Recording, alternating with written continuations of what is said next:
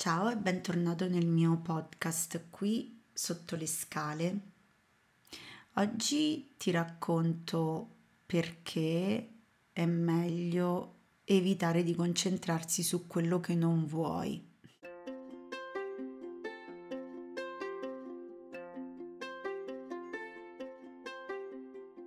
Nelle scorse settimane in Sollab, che è la community esclusiva dove condivido i miei contenuti e dove camminiamo insieme in un percorso di crescita interiore ehm, pensato appunto come eh, percorso quotidiano dove fare un passo alla volta. L'unico modo per realizzare le nostre mete è di, quello di fare un passo alla volta ogni giorno, solo così si cambia. E ehm, appunto qualche settimana fa ci siamo soffermati in una live, ho parlato dell'importanza del recuperare la capacità di desiderare.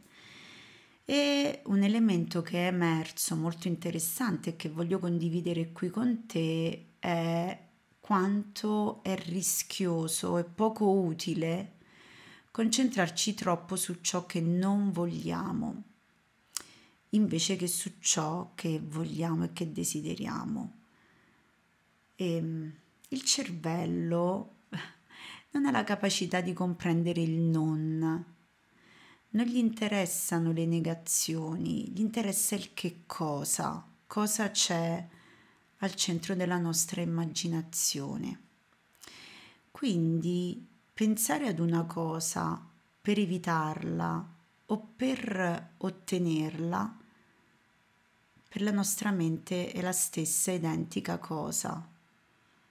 E non solo, quando pensiamo in modo fisso a qualcosa, sia che pensiamo di desiderarla, sia che pensiamo di volerla evitare, doniamo la nostra energia a quella questione lì quindi se vogliamo evitare in ogni modo di incontrare una persona, comunque stiamo dando energia a quella persona che non vogliamo incontrare. E questo significa che in qualche modo ciò a cui doniamo energia poi diventa un polo di attrazione.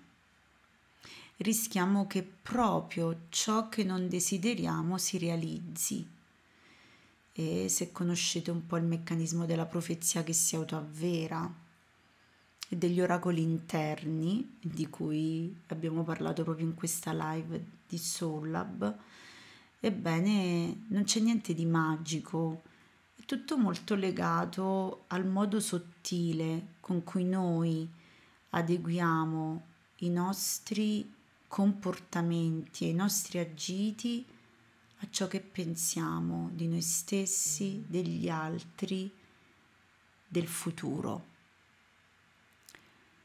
E, ehm, è molto importante comprendere questo meccanismo di base della testa, ma anche poi di tutto il nostro funzionamento interno, di come funziona il nostro mondo interiore.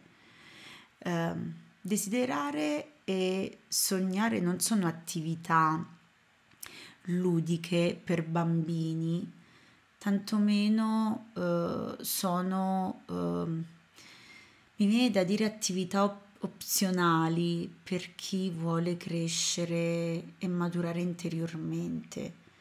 In realtà avere chiare le proprie mete è un modo fondamentale sono le basi per eh, migliorare la nostra vita da ogni punto di vista.